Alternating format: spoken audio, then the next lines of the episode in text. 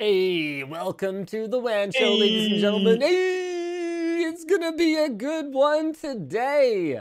The uh, verdict was finally, finally rendered. There's a ruling in the Apple versus Epic case, and they both won, which is another way of saying they both lost. So we're gonna be talking Yeah. through what exactly that means as our headline topic of the show today. In other, maybe less headline, but certainly concerning news, privacy based email might not be as private as you think it is. We're going to be chatting about Proton Mail removing the whole we do not keep any IP logs bit from their privacy policy. What else we got today? Uh, if you thought that the Snapchat sunglasses were an absolutely smash hit, well, I've got something for you. Facebook now has sunglasses that can record video, and apparently my birds both want some. Um, we'll talk about those later. Also, Riot is enforcing TPM and Secure Boot in Valorant on Windows 11 PCs. Oh, Really? wow. You think that's a headline topic, Luke? All right. Well, think that's going to be big deal. That's going to be half the debate. That's going to be half the debate whether that's a headline topic or not. Let's roll that intro. What, what other topic would you put a headline? Oh, oh, oh, you're challenging me now. Yeah, How about yeah, Bitcoin becoming the legal tender in El Oh, Salvador? Chaos ensues. That's Oh, pretty good. chaos. Wasn't there already chaos there? How about how about the Sony PlayStation Games showcase? Yeah, yeah. Do you care about that? Uh, Do you know well, a single one of them ahead of time? um, how about the Matrix Resurrections trailer? have, have you watched it?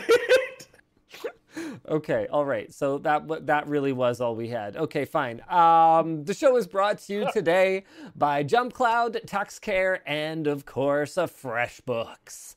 They're fresh. All right, so let's jump right into Apple v. Epic. Three months after the trial concluded, Yes. Judge Yvonne Gonzalez Rogers ruled in favor of Apple on most counts. That Epic failed to show that Apple was a monopolist, that Epic breached developer contract, so the Fortnite ban was therefore justified, and Yep. That Epic must pay Apple 30% of the revenue from Epic Direct payments that were taken through Fortnite on iOS. Uh, so that's abo- approximately 12 million total revenue. So I guess 30% of that from August to October 2020, and then an unknown amount from November to the present. But Epic did win on one important count third party payment systems.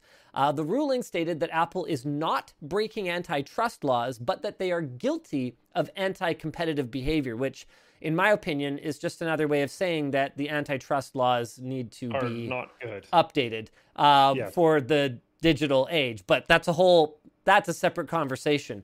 Um, Yeah. Or that they need to make a new law that anti competitive behavior is bad. I mean, what does it. Oh, okay. It doesn't matter. Um, the point is, through a permanent injunction, Apple is now restrained and enjoined from prohibiting developers from including in their apps and their metadata buttons. Oh, from including in their apps and their metadata buttons, external links, or other calls to action that direct customers to purchasing mechanisms. Very good. Um, so this has to be in addition, uh, in addition to in-app purchasing, and they are not allowed to prohibit developers uh, from communicating with their customers through points of contact obtained voluntarily from customers through account registration within the app. So basically, the way that it worked before for iOS apps was that unless you had, uh, so Netflix, for example, just had a sign in. The app did absolutely nothing until you signed in, and you just had to somehow know already with your giant space brain that you had to go on Netflix's website, whether it's on a PC or on your mobile browser, create a Netflix account, pay for it, and then you could go sign in in the app. So the, it just had to be this like blank wall with no instructions, which is obviously a terrible customer experience. Um, so that's the way it worked before to to manage to have outside of App Store payments. Now, what the judge is saying is that Apple cannot prevent you from having a button in your app that basically says, okay, click this to go create an account and, and pay. and then you can go back to the app and use it as Which you normally just- would. it's way less toxic now because that's like like I- if they don't want you to be able to pay through the app or whatever like that's kind of weird and stuff but at the very least let us communicate that to the to the user etc and previously the answer to that was no and Yeah. now the answer to that is going to have to be yes which is way better because at least we can tell people what's happening that was the most frustrating thing is people would message our support and be like yeah like i tried to use your app but like it was really weird i couldn't like do stuff it's like yeah we know there's just nothing we can do about it yeah Um, now, tim sweeney seems to think that this Oh. isn't a win for developers hold on. I was gonna I was gonna jump in with something real quick here. Now, right, something right. that I don't know is uh, how exactly um, how exactly this is going to be implemented. So the judge did specify buttons, external links, or other calls to action. Apple has to allow them, but that doesn't necessarily mean that Apple has to allow third party payment services within the app itself. So it might only be a link leading outside of the app, like in Japan. So South Korea, meanwhile, has made it so that Apple has to allow in app third party payment services. So we don't know what this is going to end up looking like in the US.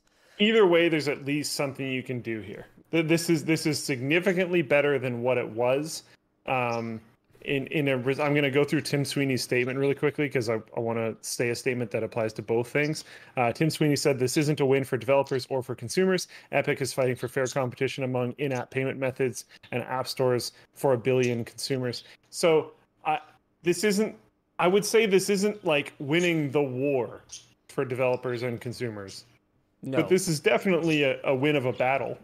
This is this is definitely a significant improvement over what we had before. Um, this isn't what Tim wants, and this No. isn't the end goal of what I would want.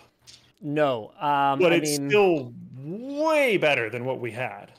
And So, uh, like, Mr. yeah. Sweeney, Mr. Sweeney overall is is not super happy. I actually read through everything he's tweeted since the uh, the judge issued this ruling, and he's overall overall not impressed.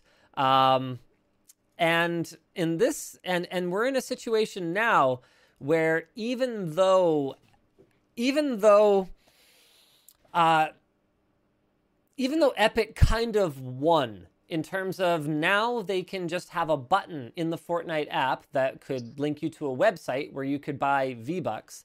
Um, Tim is still saying, and I should say Tim Sweeney because Apple also has Tim Cook. This is Tim versus Tim grudge match. Um, so Tim Sweeney Tim Showdown. also probably recognizes that entering payment information separately from what you've already got set up with Touch ID or Face ID is a significant source of friction. And you hear the term friction used a lot to talk about Yes. um, getting customers from the from the awareness end of the sales funnel to the transaction end of the sales funnel and the less friction you can have along the way the better. And I, we've probably all done it whether it's the friction of you know um, a, a tedious uh, like a tedious um, oh what's the word i'm looking for? Those stupid little ca- yeah a tedious captcha that you have to do in order to get to the cart. Yeah, you know what? I just didn't really need that thing that badly anyway. Or uh, you know, your autofill for your payment information not working. Ah, you know what? Maybe I'll buy this later, and then you never do. Uh, things like that, like Amazon. It's also the other end to talk about low low friction. Um, that's that's the entire reason why when you're going through a lot of stores, I know Best Buy is really funny for this because they basically put you through a maze, um, and that the walls of that maze are little things that don't cost way too much, you know, but it's very easy for you to just be going by and oh yeah, I could grab one of those. I need some batteries. I could take some chips. Um, I could use a new whatever, just cable, HDMI cable, whatever. They have all those things lined around the end because it's very low friction to grab those and buy them at the end. So Tim Sweeney is not happy with the ruling, and there's other reasons for him to not be happy. Um, Apple recently rejected Epic's request to reinstate its developer account so that they could relaunch Fortnite in South Korea, where third-party in-app payments will soon be required on iOS, and that's obviously the thing that got Fortnite banned in the first place. But here's the thing: Apple is not legally under any kind of obligation to reinstate Epic's dev account until they fall in line outside of South Korea, where that is not the law, at least not yet. So if Apple decides that they want to be vindictive about this, which I could I could absolutely see this being real personal here at this point. Uh, Fortnite might not ever return to iOS devices. Um, Apple says that they're happy with the ruling. I, I really doubt it, but I think for Apple, this third party payment systems battle is clearly is clearly over now that we've seen rulings in Japan, South Korea, and the US. It's a matter of time before this uh, th- this flood just cannot be held back.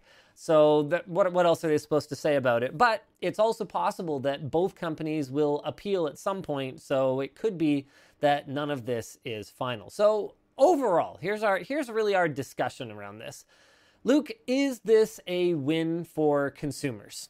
That's question number one. And for uh, developers, developers and consumers. And you can speak to both of those from your own personal experience. So, so like I said earlier, I think this is the win of a battle, but not the win of a war. I think this is a better experience for consumers, and I think you are able to make a product that doesn't feel basically just like broken as a developer.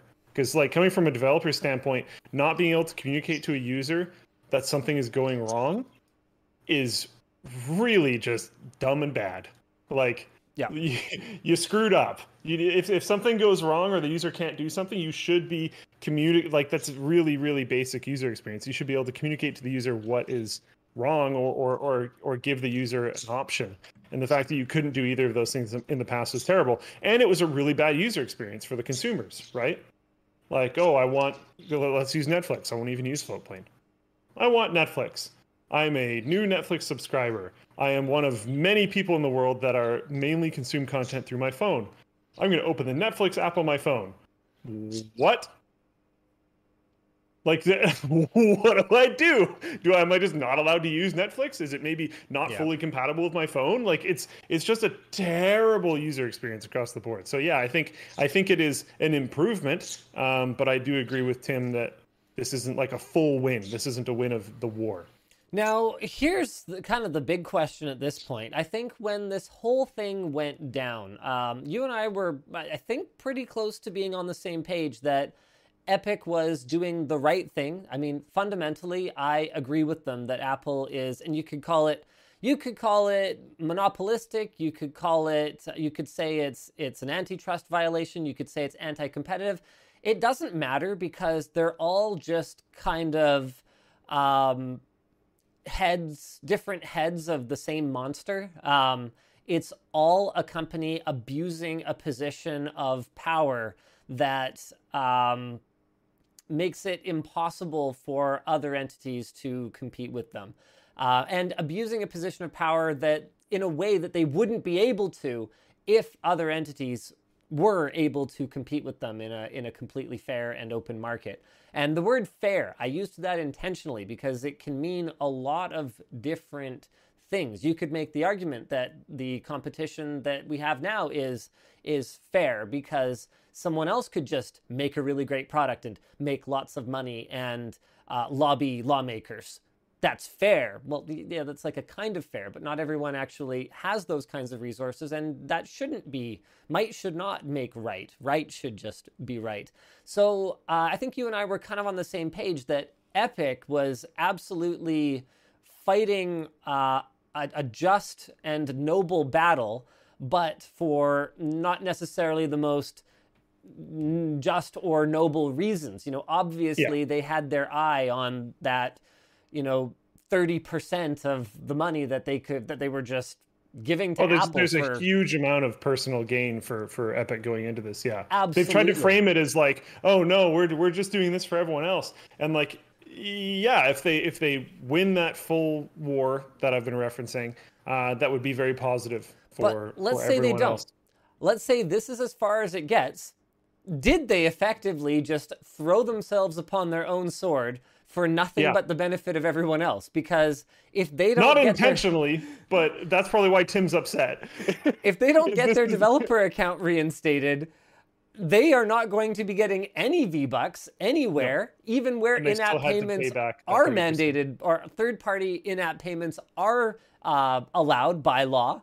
Uh, so they will get literally nothing and will have burned all of that sweet, sweet 70% of V Bucks money that they could have taken uh, for, I mean, years, years of potentially being off the App Store. I mean, Apple as a, an organization, um, to to to imagine that they would be anything other than vindictive about this crusade that Epic has made very personal. I, I, wouldn't actually say that it's Apple that made this personal. Epic has made it has made it they've they've taken it public. They've oh, yeah. appealed to their individual users to try to oh, yeah. sort of wage a war of of consumer pressure against Apple. Like they've fought tooth and nail, and you could even make the argument they've fought pretty dirty here.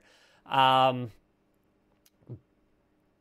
but at the end of the day, I like guess their opponent was was fighting pretty dirty, dirty before Epic even joined the ring. So I think I feel like they kind of stooped to their level. But yeah, I um, it's it's interesting. It's it's I appreciate you know I appreciate the the handout um, from the company that seems to be very happy to steal everything they can from everyone else.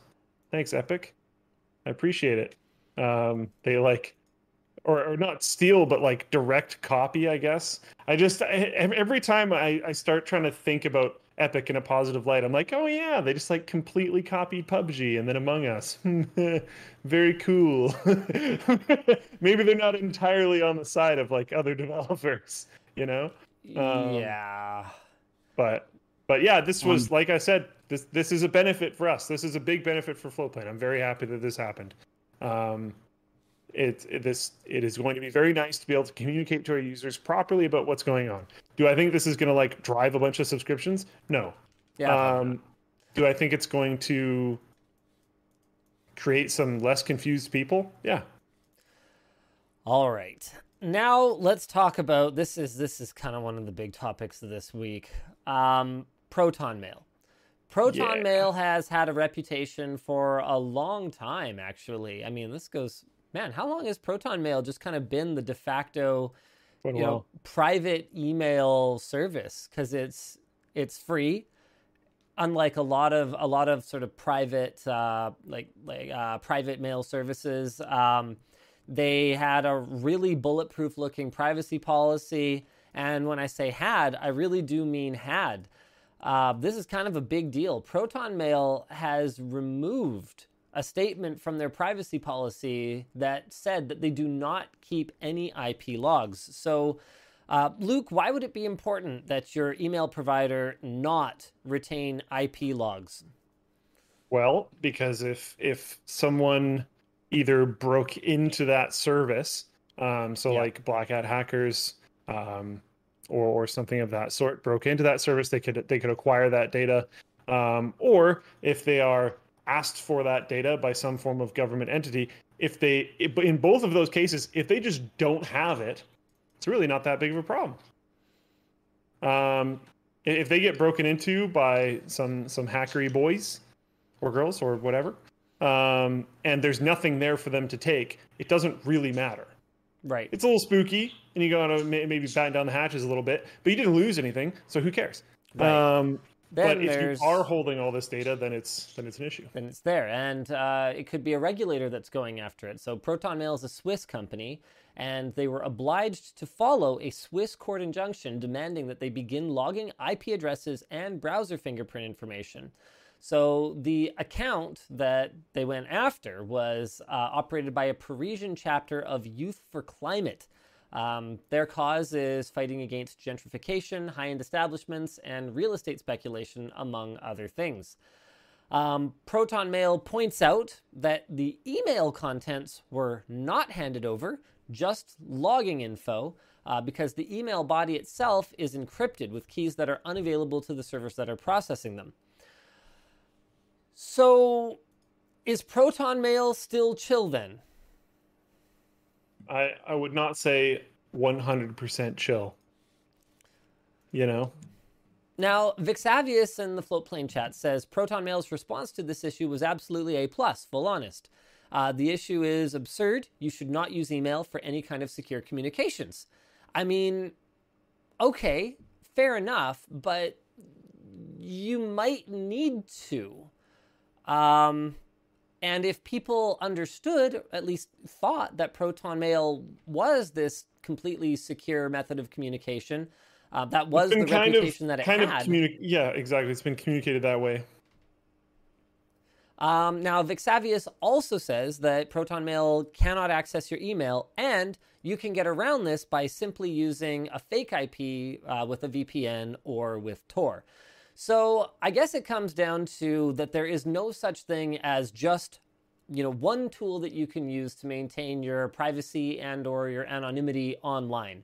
Uh, I think a lot of VPNs have gotten themselves in hot water by claiming that a VPN is some kind of magic bullet that makes you anonymous online. And in the same way, Proton Mail probably just needed to, or maybe the maybe this is the community's fault. It might have been, yeah, it might have been community communication. So bulletproof. Yeah. But in the same way, Proton Mail is not just a a one size fits all perfect way to maintain absolute privacy. Uh, you need a combination of tools, and not just tools, but also best practices. I mean, even Tor is not enough to maintain your privacy.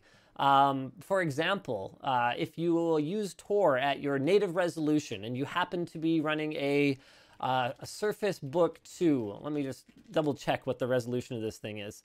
Um, yeah, okay, this one's pretty good, which runs at 3240 by 2160. It's a very unusual resolution. One of the things that websites can see is what the resolution of the display that you're browsing from is. So that's the reason that Tor will actually launch at a default small window size.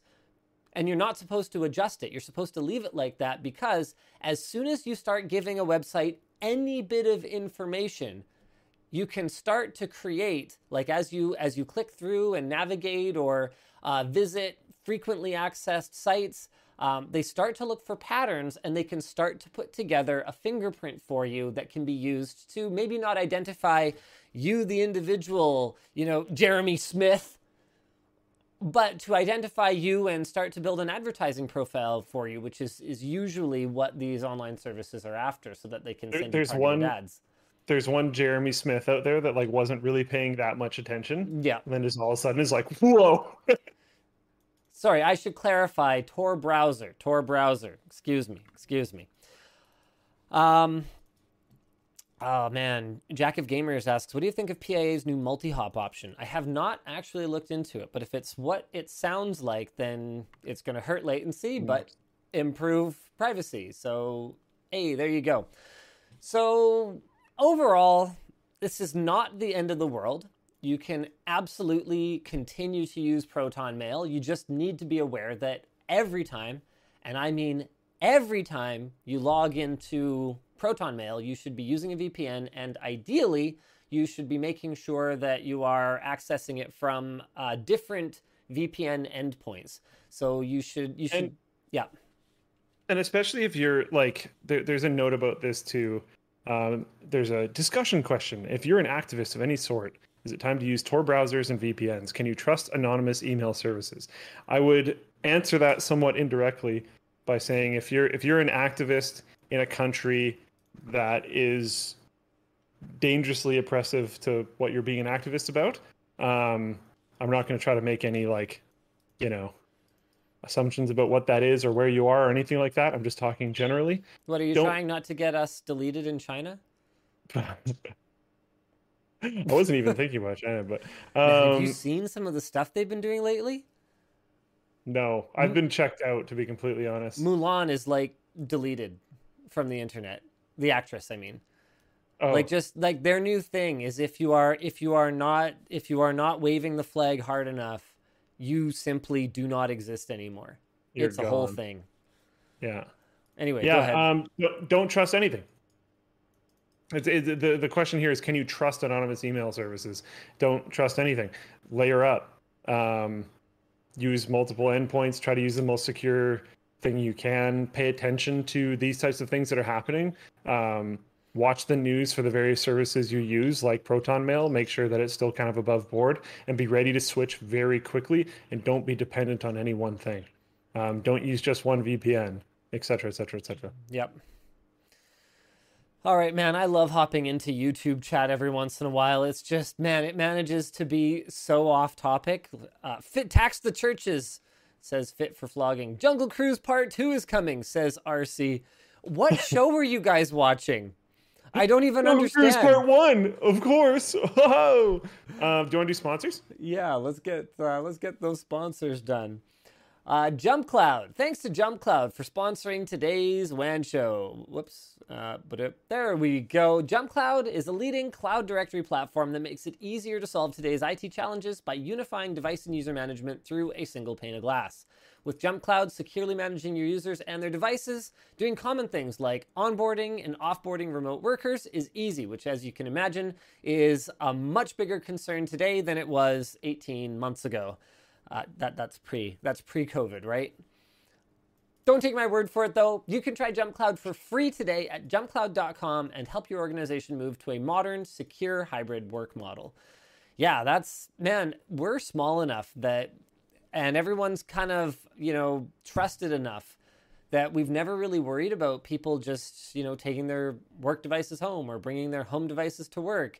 Uh, we're all also reasonably tech savvy, but we are getting to the point where we're not far away from needing to use services like this to make sure that all of our um, yeah it's onboarding and offboarding is done in in a in a bulletproof kind of airtight way so that people can't just start poking around at stuff. Like I, I have no idea exactly how much an asset like the linus tech tips youtube channel is worth but a fair bit i would imagine you know to the point where if I was some kind of very, if I was a savvy and yet stupid bad actor, you know, I, I might I might infiltrate the organization, uh, you know, try to social engineer my way into the credentials and then take off with it, not realizing, of course, that I literally have a phone number for someone at YouTube who can get my channel back to me in minutes if something like that were to happen. You know, so they'd have to be they'd have to be both smart and dumb. But um, you know, hey, have you ever do you guys ever watch those compilations of like uh, convenience store burglars and stuff? You, no, I don't think so. You never watched? Oh my! How compilation have you, of it? How have you never? Oh, do you mean like the ones where they like point the gun at the guy and then like drop it on the table for him and like weird stuff like that? Like, yeah, just just like the weirdest, just the weirdest stuff that happens. I I don't think I've watched a compilation of it, but I have seen a lot of them. So I don't. Yeah, I don't know. Have you ever yeah. seen the one that's intercut with like Metal Gear Solid gameplay where? uh, she like climbs up into the air ducts and is like crawling through them. Oh, and then, and then comes through the... falling through the ceiling. yeah, oh, it's no. really funny. Oh, it's the best ever. Anyway, uh, the show is also brought to you by TuxCare. As CentOS 8 end of life approaches on December 31st, guys, you got to deal with it. December 31st is soon. Uh, IT teams are faced with migration challenges. That's one way of putting it. So there's little time left and many tasks to complete. So instead of wasting your weekends working a bunch of overtime, why don't you consider TuxCare's extended lifecycle support? You get four more years, count them, four more years of updates and 24 7 support for CentOS 8. Uh, so it's kind of like the end of life never happened. The TuxCare team has the experience and track record when it comes to making RHEL based derivatives at an expert level since 2009. And you can plan and migrate at your own pace with TuxCare rather than being forced into a choice that you may regret. So don't wait. Check out TuxCare's website at the link below. Are you supposed to say RHEL or RHEL? I actually don't know. I've never uh, heard it said out loud before, so. Me neither. All right then, cool. And the show is brought to you by FreshBooks. Thanks, FreshBooks, for sponsoring this episode of The WAN Show. FreshBooks is an invoicing and accounting solution that is built for owners and their clients. FreshBooks says that the average user saves 46 hours a month, which I believe because tedious paperwork is tedious, can get paid up to 18 days faster, and increases their ROI by 11 times, whatever the f- that means. This, these are all huge pluses. Rel, really? Rel. Okay. yeah, I've I've heard people say just Red Hat when they're uh, talking about RHEL, and I've also heard people say Red Hat Enterprise. But All right. and I've seen RHEL typed out, but I don't think I've ever heard anyone say rel, or maybe I just didn't pick it up. But yeah, Back on topic. These are all huge pluses for uh, freelancers and small business owners who don't have time to waste on invoicing, accounting, and payment processing. Over 3,000 business owners have rated it an average of four and a half out of five stars on GetApp, and it's super easy to get up and running. And with their award winning support, you're never alone. So try it for free for 30 days. No credit card required by going to freshbooks.com slash WAN and entering WAN in the How Did You Hear About Us section. All right. I have not watched the Matrix Resurrections trailer. Oh my goodness, dude! I was saving it. I was saving it ah for this. So hold on a second. Here we go. okay. I'm ready. Okay. Are you ready? Are you showing it on screen? I was going to. I guess I'm Okay, gonna I'm gonna end up getting the the stupid stream. That's what I'm thinking. You know what? Yeah. Okay, hold on a second. I'm gonna. This is my. This is my genius uh, anti copyright strike uh, strategy. It's Hold the on number one on. YouTube trending right now. I got this. I got this. Hold on a second. I'm ready. I'm ready. Okay. Okay, I'm just gonna put. I'm just gonna take this, and I'm gonna put this right here. Okay, here we go. Let me know when Okay, hold on a play. second. Hold on a second. Right out of the gate, can I just say that this looks really fake? Oh, it's one of the fakest looking shots I've like ever seen in a modern movie. How does it look this fake? Like I, I think, I think Harry Potter and the Philosopher's Stone had better CGI, and that came out in like 2001. The worst part is, I actually started this for a while and really questioned because it looks really, really fake, right? But it looks so fake to the point where I was like, is it actually real? And just like shot weird.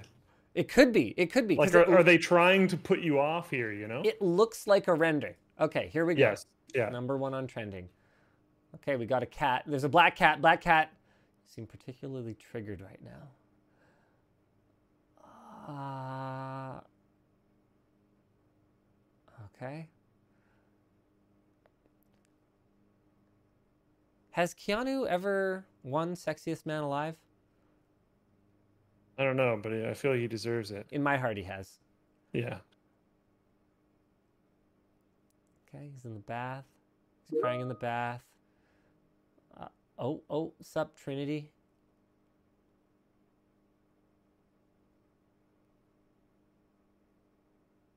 Okay. Wait. So this is like a reboot. He doesn't know he's Neo again? Um, right now, yeah. Notice the blue pills, though, What? obviously. And then he throws the blue pills away. And then Alice in um, Wonderland, which was a big part of the first one. And then the mirror, And Morpheus is back. except and you were there.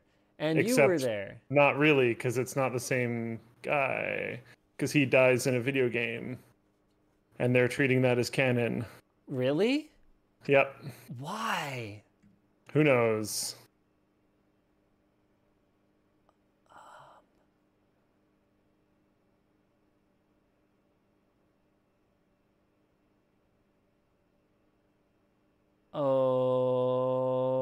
Okay. Wait. So this is just this is just the Matrix. He has to learn about the Matrix again? I mean, in fairness, uh, you know what? I think I'm done. I think I'm done here. Uh, in fair, in I fairness, think there's. I mean, the, the the the Matrix sequels kind of had the Superman problem, where as soon as your superhero can do anything and Okay, wait, everything, wait, wait, wait. Ju- jump back to it Oh. and jump to two minutes and 28 seconds. I mean, I was almost there anyway, I guess. Okay, so there's a bunch of action sequences. There's cool people with guns. There's big Yeah, explosions. n- none of that okay. matters. Just Okay. Yeah. Here we go.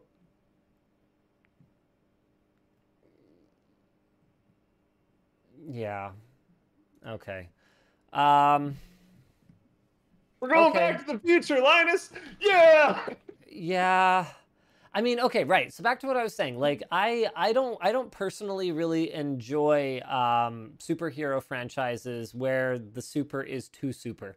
I find Superman incredibly boring. I find uh, Captain Marvel incredibly boring for the same reason because they're basically the same hero. Um, I, I, I, I, think that's a big part of why uh, why Iron Man sort of kicked off the modern superhero obsession that we have because he was deeply flawed, like really extremely unlikable uh, for the vast majority of that movie. Um, and that that's sort of that's why he's great because he's actually just sort of uh, like a garbage tier guy with no fighting skills. Uh, and he's like a jerk and um, like he's very he's actually really weak without his suit of armor, whether it's a metaphorical suit or a literal suit. You can kind of get into that if you really feel like it. Uh, sure. I, don't, I don't feel like it. Um, and so Neo was inherently boring as soon as the first film was over because he's like too he's powerful. Neo, How do you yeah. keep raising the stakes? You just you have to have you have to have monsters that are you know literally the size of planets for him to fight. You know what I mean? Like it just it's just it's boring, right? So I guess you know what? I've talked myself into it. I'm gonna see it. I'm gonna see it on. I'm gonna see it right at right at launch. I'm I'm excited now. Nice. Reboot. You're, wait, you are excited. I am. I'm ready. You're genuinely excited. I'm ready for. I'm ready for us to just kind of do this, but but do it better. Because honestly speaking, 1999, The Matrix, um, revolutionary at the time pun pun intended. We're, we're not actually, yeah, um, yeah, yeah. Revolutionary at the time. Um, not a great movie. You go back and rewatch it, like knowing the twist. Now that it's not really a twist anymore, and it's like, eh, it's okay. I think it also got copied a lot, though, which is part of the reason why it's not very great. Yeah, I know, yeah, yeah, I know. Okay. Yeah, so, so you know, let's let's revisit the idea with modern sensibilities. Uh, you know, Keanu's back. Uh, for whatever reason, a video game is canon. Uh, you know, let's just let's just let that we'll let that happen. I'm going to be open minded. I'm I'm ready. I'm ready. With yeah, that said, oh yeah, go ahead. I don't know everything that happened. I just read something on, online about how apparently they are treating.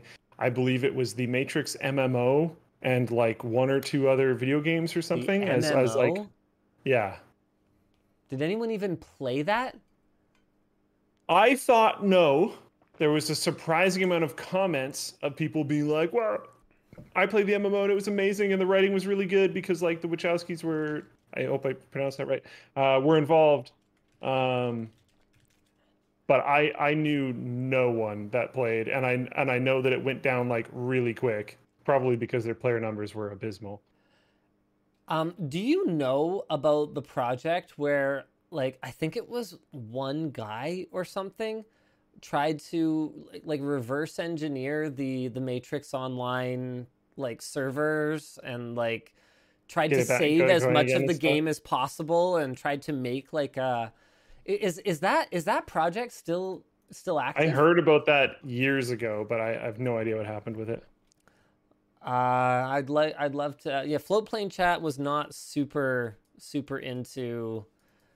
Uh, not super into the Matrix Online. Okay, fair enough. Last I, am excited to see this movie. I don't trust that it's going to be good, but I'm excited to see it in the same way. Uh, maybe not the same way. No, not nearly as doom and gloom. Um, but I feel like uh, I don't know if excited is is the right term either. I feel like I need to go see it in the same way that I needed to go see all the new Star Wars movies. Oh no, no, no, no! I'm not. I, I, I don't. The, the I'm Matrix. Not any, uh, I'm not anywhere near as doom and gloomy about it. I think it's going to be not good. No, the Matrix is not dead to me in the way that Star Wars is. But then again, I never saw the last one. I just didn't. Last Matrix. Yeah, it's. I believe you. The second one was bad enough that I I had absolutely no need to see the third one whatsoever.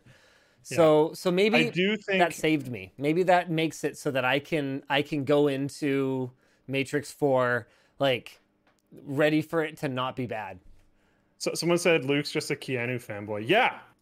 He's fantastic. And he he might make the movie like acceptable to a certain degree, you know? In, the same way that like they probably could have made the new Star Wars movies somewhat decent if they actually let Mark Hamill um, act. Uh, that would have been pretty sweet. That would have been pretty um, cool. He like uh, actually really can act for someone who didn't do yeah. a ton of acting work and most did mostly did voice acting work. He's yeah. awesome. I love Mark Hamill. Yep. Um, yep. Hold on a second. So you say you're a big Keanu fan. Did you actually watch the new Bill and Ted movie? No. Me neither. So can you really say you're a Keanu fan if you didn't even bother to watch the new Bill and Ted? I'd watch it with you. I um I it came out during quarantine, didn't it? I think so, yeah. Is it is it on a streaming service now? I, I haven't heard of it being on one. Um, but I wasn't going to see movies like when that came out. Doesn't matter if I'm a fan or not. I'm also like, if I'm a fan of an actor or actress, it's not that much of a fan. I don't really, I don't really like follow movies and stuff that much. Yeah, I just think fair. Keanu's like pretty cool, and I like a lot of the stuff that he's in. But all right, yeah, all right, I'm ready. I'm ready for the Matrix Resurrections. Um, did you watch the Sony PlayStation Showcase? Uh, no, but I followed a fair amount of it. The Knights of the Old Republic remake I am very excited for the concept. If you click on this link, you're going to see a trailer. Um, it's one minute and seven seconds. And, like, yeah, it looks cool, except there's text at the bottom of the screen that says not actual gameplay. And it's like the most simple freaking cinematic you could ever imagine that is not actual gameplay and is very likely and possibly not an engine. So it just means nothing. Like, ah. Um, okay. This is exciting because I never played KOTOR back in the day. And I've wanted them to make a remake like this whole time because as much as I like retro games, man, KOTOR is particularly really painful to it's go like play going back and trying to play like Baldur's Gate or something. Like it the the mechanics, how you move around, how you interact with things, how you do all that kind of stuff yeah. is really bad. Like it's it's genuinely kind of like tough to slog through. I've tried a couple times and I've never really made it through, even though the game is quite interesting. So I'm pretty yeah. excited for the remake. But what what a waste of a trailer. Um, there's definitely some other interesting games. This Forspoken game, um, some of the graphics in it look just incredible. Some of the other graphics in it look very old and not good, which is kind of confusing. Um, like sometimes I'm like, wow, that's like really close to photorealistic. That's amazing to be on like a PS5. And then you'll see their hair just move as if like NVIDIA Hairworks was never invented. And it's right. just like, wait, what's happening? Why? Um, but the or Tress looks, FX looks, if you're if you're more of the AMD persuasion. Yeah, yeah. It looks interesting though for sure. Um, and then yeah, I don't know. There's some other interesting stuff, but a lot of it's PlayStation exclusives. Um, Tiny Tina's Wonderland looks like it it could be potentially interesting, but I haven't really been interested in something um, from from that line in a while. Yeah, I don't know. All right. Uh, Grand Theft Auto Five being delayed is like genuinely hilarious. I don't know if there's notes about that in here. Yeah, um, there is. Just that it's delayed until uh like March of 2022 or something. Yeah. Like how, dude? I I don't know. How can a game that's already out be so so delayed? And you know like a bunch of people would buy it too. That's the crazy part. It's just, just free money on the table and they're just like, ah. we'll do it later. I don't know. You never know, though. It's possible that Rockstar is working on something behind the scenes that is going to blow all of our minds away yeah, but lots of companies outsource the uh, the um. And how well does that work out for them, Luke? Yeah, I mean, not exactly that. Great, how well does that work out for them? So sometimes it works out quite well. Usually, well, you can't have it both ways, Luke. We always say release it when it's done. So you know what yeah. I say? You release GTA Five when it's done, which by my watch is ten years ago. So time ago. GTA 5 release date. When did it come out? So 2013, excuse me. Sorry, eight years ago. My uh. bad. My bad. No, I'm, I'm just teasing. I'm just teasing Rockstar. I'm sure you guys are working on something that's amazing, something better than uh, this. Oh boy. So check out this press release from Facebook. That's right. Smart glasses are here that basically Hey. look the same. Oh no, there's music. Oh, awful. See you later. Smart glasses are here that basically look like regular old fashionable frames, which is really cool if you're into wearing smart glasses and kind of terrifying if you're into not wearing smart glasses but being anywhere near someone who happens to be wearing smart glasses. Like oh say for example a bathroom so they start at 299 which is kind of crazy to me because EssilorLuxottica and Facebook uh, this must be this must be that Facebook um, subsidy money. You know how the Oculus Quest 2 is like by hundreds of dollars the best value VR headset on the market by a country mile, like not even close. Well, that's the Facebook subsidy money that is making it so affordable. And EssilorLuxottica is not exactly known for um, No, no, know- they're they're they're very happy to have their uh, their monopoly. I was I was gonna make a joke if I opened this topic. I was planning on making a joke with uh, Facebook and the only company that makes sunglasses have teamed up to make Ray-Ban Story sunglasses. pretty much. Um, so if this is coming in at 299 with dual 5 megapixel cameras that can record video and photos from this first person perspective, you can bet that Facebook is subsidizing the crap out of it because they are expecting some kind of real awesome data. Now, video recording is capped at 30 seconds to address privacy concerns, uh, but the quality is a square 1184 uh, at 30 frames per second. So that's 1184 by 1184. They have four gigs of storage, meaning that you could restore, you could record probably a fair number of bit. 1184 30p clips. Um, but mostly videos and photos are managed and stored in a separate Facebook View app. The sunglasses include a triple microphone system for audio recording phone calls and Facebook Assistant, which I actually did not even know they had. And there are speakers in the arms for audio playback. These are not headphones or bone conduction, they are speakers. The selling point is they're comfortable, fashionable, and lightweight, just like normal sunglasses, and make basically every other smart glasses we've seen so far look kind of bulky and stupid. But that also makes it hard to tell that they are video and audio recording devices. And you might think, oh, well, whatever, it's in the news. Everyone's just going to know that Facebook sunglasses are a thing. And, you know, if you're wearing sunglasses inside, they'll just be like, oh yeah, those are Facebook glasses. I can I can see the lens through the thing. But you got to understand, not everybody you know consumes tech news and not every way that these could be used to covertly record someone um, would be that obvious say for Not example everyone consumes tech news. I know right? They should they should. Not everyone sees the quick bits. you need your daily dose of tech news okay? Go to techlink three times a week. Um, so what if they're not wearing them right? What if they throw them in a in an upper pocket and just you know part of it is sticking up out of the pocket or they throw the arm over mean- the pocket kind of thing and it's hanging on the front of them? You you wouldn't necessarily look that closely at that. You might not realize that you are being recorded um, yeah, and they have they have a little light. Um, yeah but I mean, can- bands you can just like sharpie over the light or like Yeah. put electrical tape on it or something. Like I don't know. Yeah, it's interesting. Now, Uh, Facebook says that um, to address privacy concerns, um, they worked with a list of advocacy groups that they consulted when they were developing the glasses.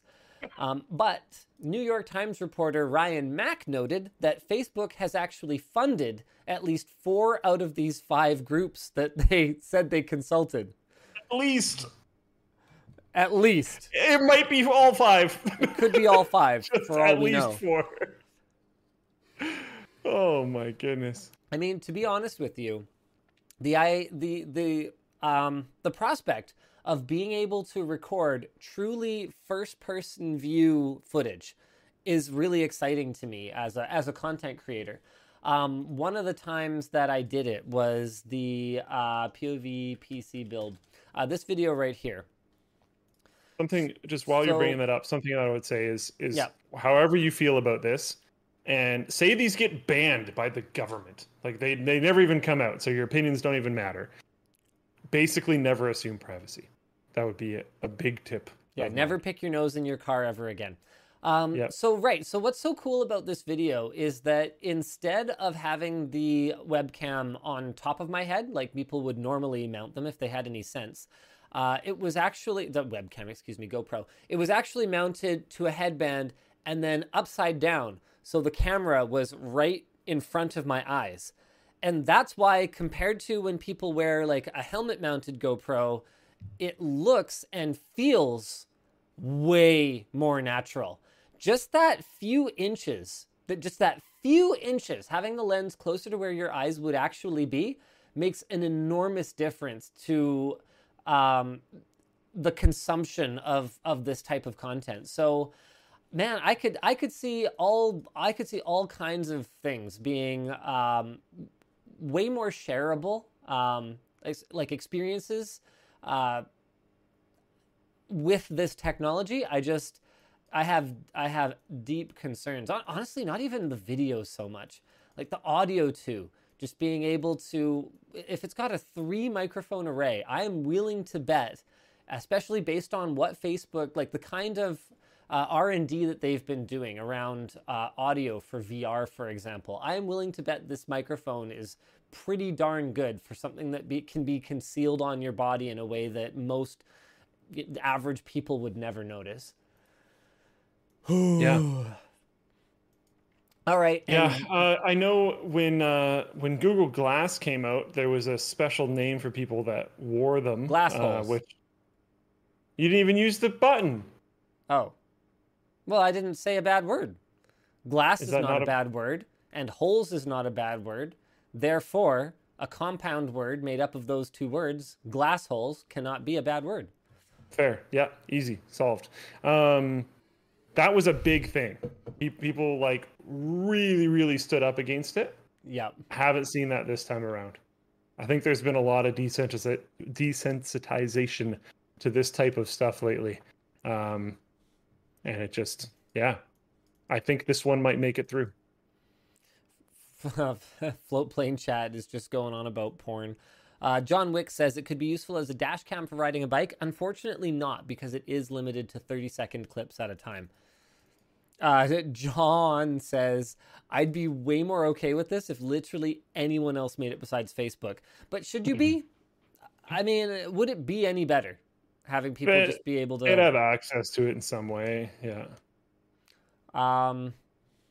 Oh yeah, man. There's there's so much. Uh, QWERTY Sam says the arguments against these glasses are no different than phones. You know, you could already secretly record anyone That's you want true. with your phone. It's it is more difficult. Uh, and someone someone brought this up. Uh, Punit said I've seen some disgusting stuff here in city. I'm not going to name a particular city, but I've seen a guy filming a girl from behind on a flight of stairs in public. Like if people could do it without pulling out their phone, yeah, I, I don't I don't like it. I don't like it. Uh, uh, good point. Uh, the Mad Maker says hackers can already make them. Yeah, that's fair, but they wouldn't be as, no offense, stylish and innocuous. All right, our last big topic for the day is Riot will be enforcing TPM and Secure Boot in Valorant on Windows 11 PCs. Now, you picked this as a headline topic. Tell me why you think this is that important. Uh, because nothing else that was in here was really that important, and I find it kind of interesting. Um, because Riot, the last time they did this, they did it. They did a whole Ring Zero BS thing that people were upset about. Yep. Now they're doing TPM. Um, I really like the idea that they are hardcore cracking down on cheaters in specifically the shooter game space Yeah. uh, the first person shooter space.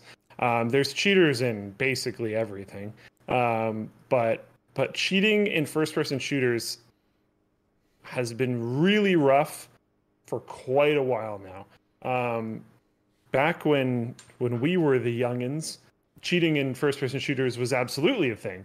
Yeah. But I would highly argue that it was a lot less common because it was really rough. And these days, it's very easy to Oh, the yeah. point where they will run ads on like YouTube Yeah. to try to get you to go to their website. And you go to their website, you pay through a payment processor that isn't even that scary.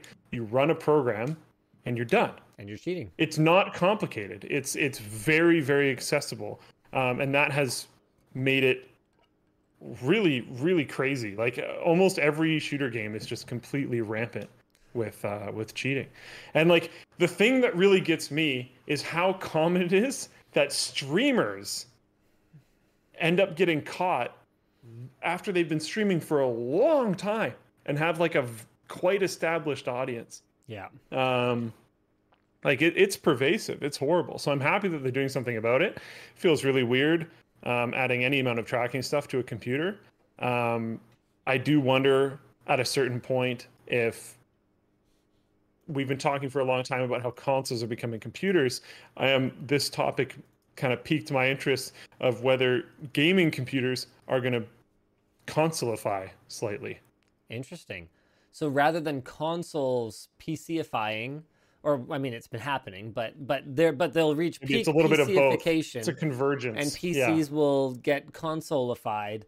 Uh, but if then, you want it to be really gaming. Yeah. meanwhile, Valve is going full bore, um, you know, full bore gaming on Linux, where I would imagine it would be more difficult to enforce. I mean, I don't know. I guess I guess Riot could technically enforce um, TPM. You know what? I'm going to be honest with you. I have never even thought about whether TPM does anything on Linux or works on Linux. TPM on Linux. Uh, in Unix and Linux, the global temperature. Oh no, no T- TMP. whoops, whoops, whoops, whoops, whoops. There we go. Trusted platform module, Arch Wiki, secure crypto processor, dedicated. uh, Okay, so I guess nothing would actually prevent um, Riot from requiring TPM on Linux as well. We just don't necessarily have an answer to that yet. They are not rec- they are not enforcing this on Windows 10, which is interesting. So Uh, Windows 10 users are not locked out despite TPM 2.0 being launched years ago. So they're saying they're good with people cheating as long as it's on Windows 10 and as long as it's only for the next four years or so, at which point maybe they can consider dropping support for Windows 10. this is clearly a this is clearly a moving forward um, goal. Yeah. But yeah, it's it's it's very interesting to me. Cheating in shooters is absolutely a very deep problem um, for for basically every shooter. Like Yeah. it's it's it's unfortunate, but it is it is that pervasive. So something has to be done. I don't know if this is the necessarily solution that I would want, but at this point in time, if I wanted to be competitive in a shooter game, um, You'd support it, basically. maybe yeah, just run a different operating system for the other things that you want to do. I don't know, have a different boot drive, do something Yeah, or else, just but like or that yeah like you can you can find some form of solution but um yeah there needs to be stronger enforcement. And it's very very difficult to do that. And i don't know how i would do it. So i, I haven't necessarily thought of something better than this. I mean, some of the cheats are uh, are, are extremely so- difficult Yeah, to- I don't know how you would detect them because they're so close to operating as a human user would. Like they'll even go as far as to have it running on a separate machine. separate computer then yeah emulates mouse and keyboard inputs like just plugs into the the gaming machine and it's like okay how, how do you how do you those are detect that? crazy there's stuff too like this this is i mean this is just des- major design issues but um, there used to be a thing in tarkov i've i've heard there's similar things going on still but i don't know if it's true um, where you would have a completely different computer Yeah. and they would be able to sniff um, like traffic for for any lobby id and you could check your lobby id while you're in the game. So you would just select your lobby id and then it would show you all the loot all the players where everyone was facing at every point in time. So you could like creep up on people and know if they were looking at you and everything. And it was running on a separate computer. Oh so like one of the ways that that streamers were getting caught was you see the streamer playing and doing this constantly, but not interfacing with the chat.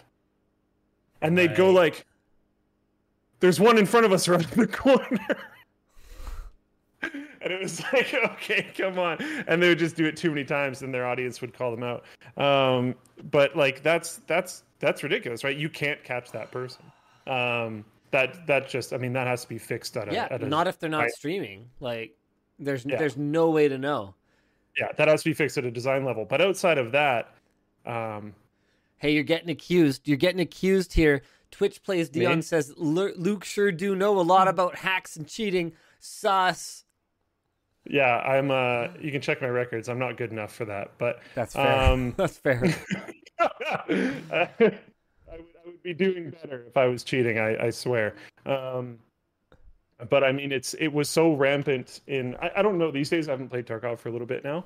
Um, I haven't been playing the new wipe, but uh, it was very rampant a while ago, and this was like brought to light by a lot of the community. There was a YouTube stream. Um, it wasn't live. We were able to figure that out pretty easily. So they Yeah. were trying to like spoof it as live, but it wasn't live. But there was a YouTube stream that was basically just constantly up for a super long time, um, of someone running like uh, Tarkov cheats, just like killing entire lobbies and taking all their stuff over and over and over and over and over and over and over again. It was crazy. oh wow. It was nuts. Um, and it happens in all these other games. It's it's just it's all over the shooter space. So yeah, work Oh. being done against that Wow. is is I'm getting cool. wrecked down in the Floatplane chat. True Scott says from Linus's last game of Supreme Commander, I'm pretty sure he isn't cheating. Okay, I was trying to host a video at the same time. Oh wait, no, that wasn't my last one. Okay, all right, I wasn't in the right headspace. I wasn't in the right headspace. I I, I screwed that game up pretty bad. It was pretty bad. Linus is Linus is, Subcom is a difficult game. Yeah, I, Linus it was pretty bad. Pretty though. darn good at Subcom. No, no, I- no, no, no, no, no. I'm I'm I'm fine. I'm not good. Okay, it okay. In the community of people that still play Supreme Commander, you might be fine. Um, but if we threw like the entire lobby of everyone watching uh, this show right now, I bet you very few of them could beat you.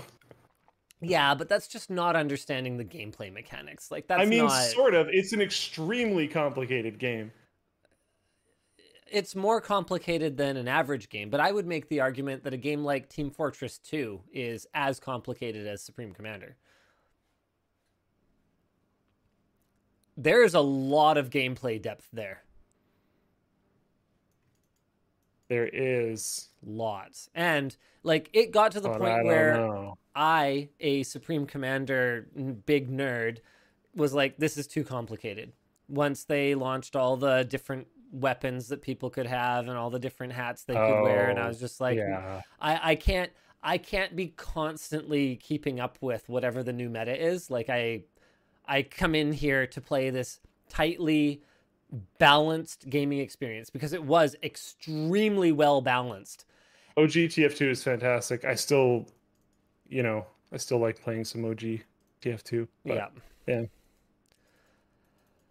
I wouldn't say okay. Blue Sky says CS:GO is really complicated. I wouldn't make the I, I would say that it's a different kind of of complicated. It's deep in the way that chess is deep, but you know fundamentally chess only has you know what whatever it works out to six different pieces or seven different pieces, and they only move in a few ways. What makes it deep is all the different ways based on what your opponent is doing that you can configure those moves. It's it's it's functionally infinite, right? Um, CS:GO is like that, but there's only you know a couple dozen guns. You, don't have to. It's not like you have to mix and match the different like ammunitions that go in the guns like you would have to with something like Tarkov. Um, you don't have to memorize you don't have to sit and like kind of memorize the rule book. Like it's a, a fundamentally simple game, but with unlimited depth. So I'd say it's more like like a like a chess. Whereas I would compare something like TF2 with all the different weapons and all the different hats and all the different maps and all the different game modes. It's it's closer to something like like a D&D where you have to you basically have to study for 2 weeks to have any hope of recognizing the thing across the battlefield from you and having any idea what it might be trying to do. Does that kind of do you kind of follow me here?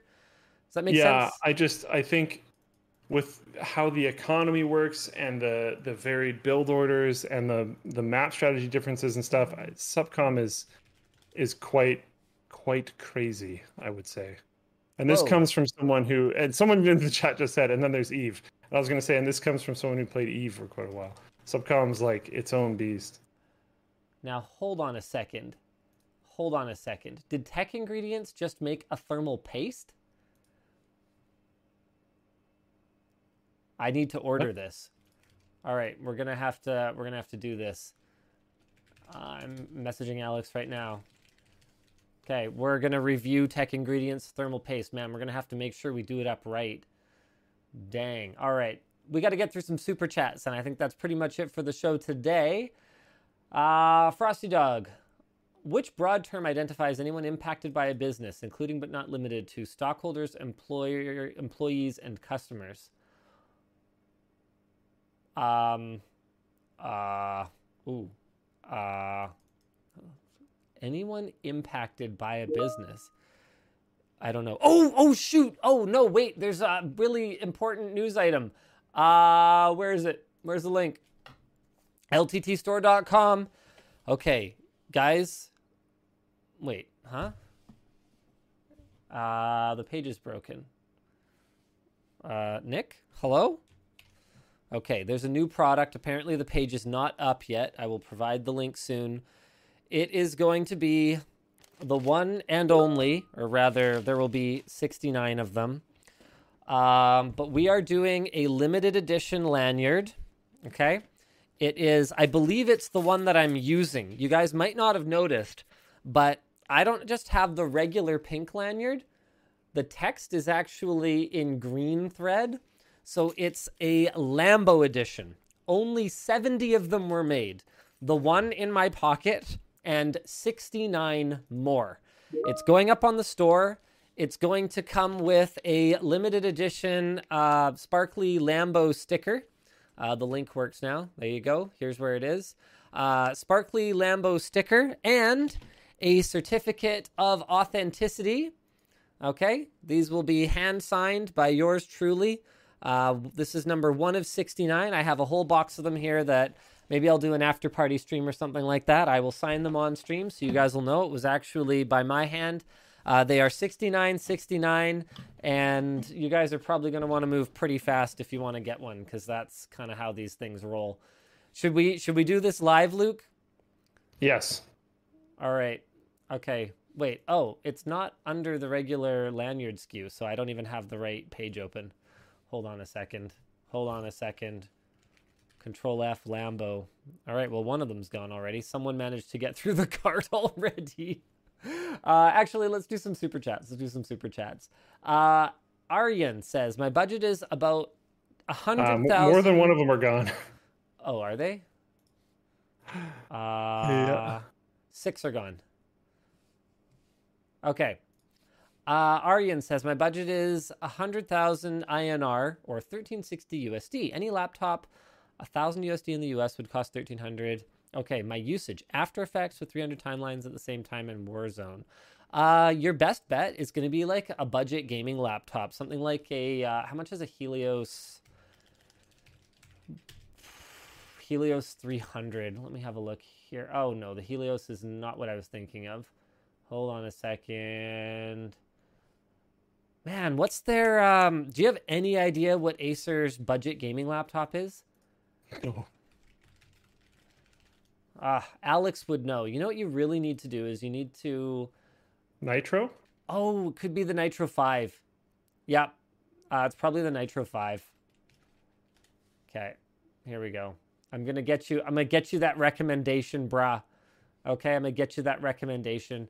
Uh Core i5 9300H GTX uh, 1650. That's quite a bit less than $1,000 though. You could probably step up to man Le- lenovo legion has some really uh really performant stuff in that price range how much is the Y540 you're you're getting hand selected tech tips okay man that one starts at 1200 but it really is a lot better um ninth There is gen- one lanyard available.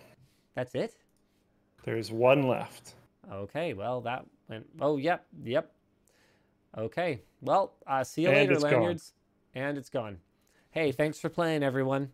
Uh, Okay, our Kyubi says, any advice for a long run HDMI 2.1 cable?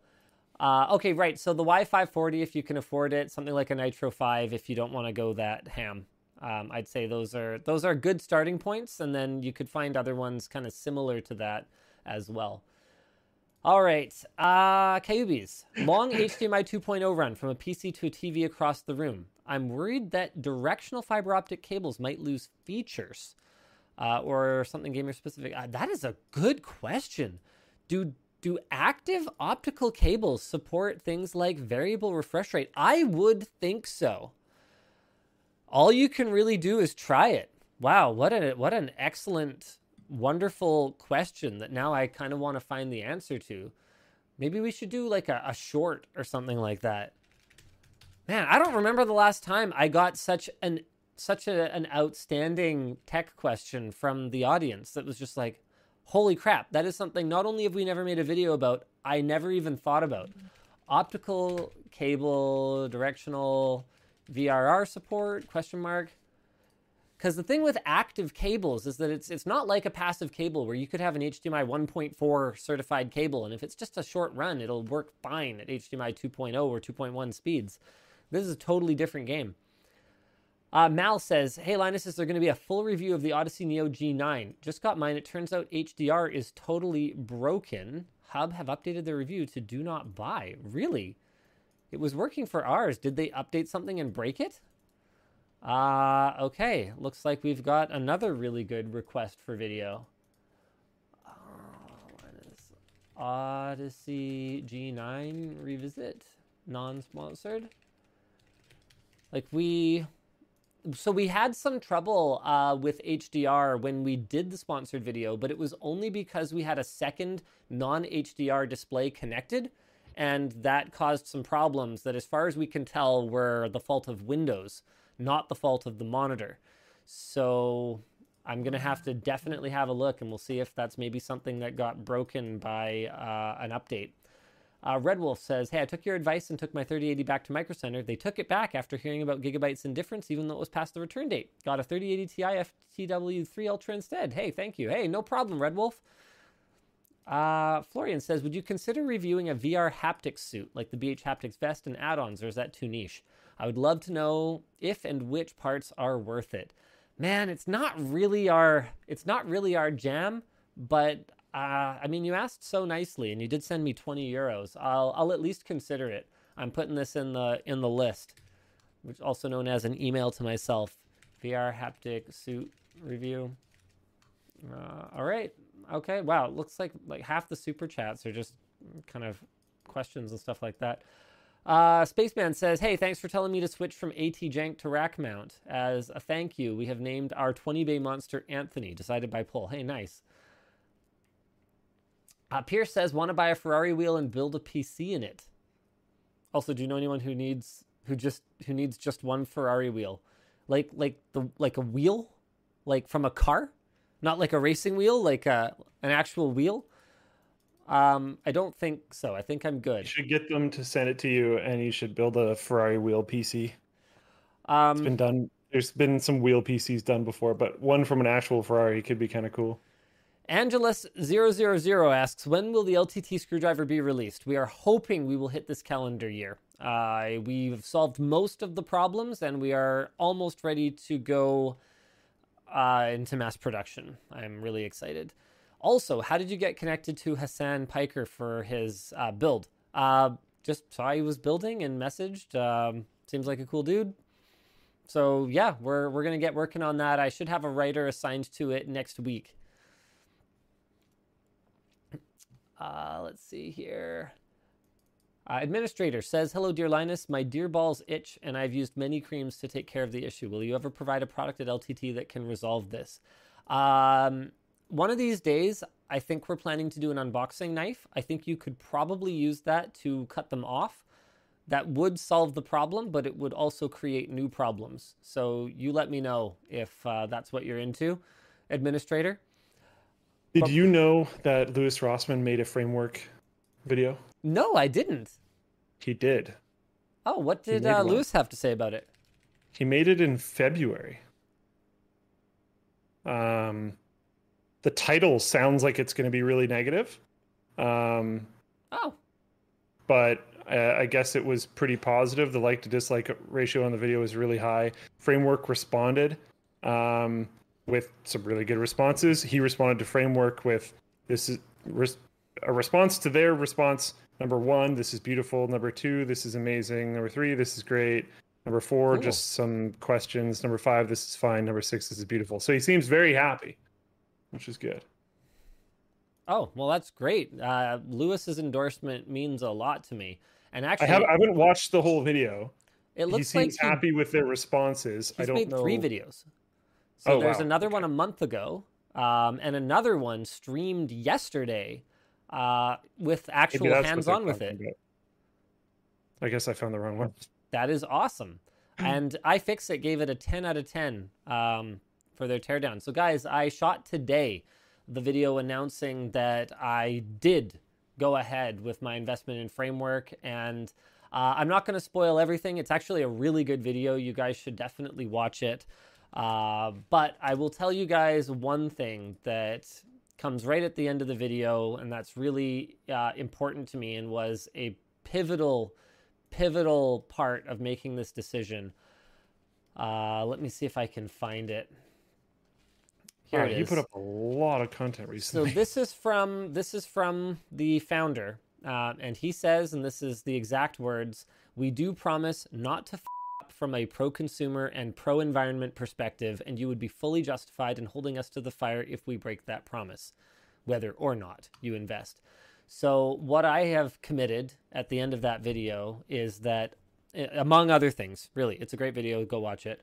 Um, what I've committed is that if they fall off this pro-consumer, pro-environment path, uh, my mess up with them, my, my mess up, my breakup with them will be public, messy, and absolute.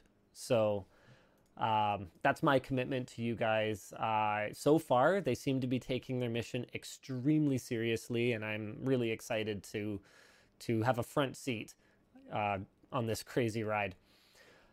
Uh, Wan Chong says, Would you consider revisiting the used graphics card testing to include real industry standard lifetime conditioning?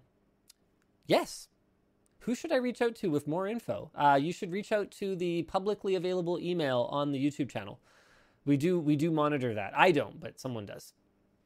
Uh, Mr. Cremore says, "Do you mother lovers sell any LTT merch locally? I want to be an LTT shill, but I'm too impulsive for ship times. We've considered doing pop-ups, but that was something we were just starting to look into in the months leading up to well COVID, and like getting big crowds of people together in person hasn't really been a thing for the last 18 months. So, um, you know, yeah, yeah, yeah, we we've considered it, but it's not something that is on the on the roadmap right now. Uh, Josh says Louis is super stoked about the framework. You should check his new community posts. I would expect that he would be. They seem to be taking it extremely seriously. I like, oh man, I'm not going to buy one because I'm too cheap and I have a laptop that works. But this this has been probably one of the most tempting tech releases in a long time for me to personally buy because the like hardware nerd in me just wants one Yeah. because they're so cool. Like, and I'm I, I- to be very transparent. Linus is talking to you guys about investment. I have no skin in this game at all. There's there's no reason for me to care outside of it just being really cool Yep, fair enough. Um, And it it is it genuinely just seems really cool. I am going to watch this entire hour long Louis Rossman video just because it's exciting. I this is this is such a cool moment in computing, and I really really really hope that it works long term because this would be this would be awesome. If I do buy another laptop, as of right now, I don't know, it could change, but as of right now, it would be this guaranteed. And I think that's it for the show today. Thank you so much for tuning in, guys. Uh, thank you to everyone who uh, got themselves a Lambo edition lanyard along with the sticker and certificate of authenticity. Um, 69 of you placed orders and will presumably proudly rock your Lambo edition lanyard. uh, for many years because these things never break. I finally, in order to switch to the pink one, I ditched my black one, but not because it was anywhere near showing any signs of giving up whatsoever. Uh, I love these lanyards, they're awesome. Okay, I think we're just gonna roll that outro and bye bye, guys. Bye.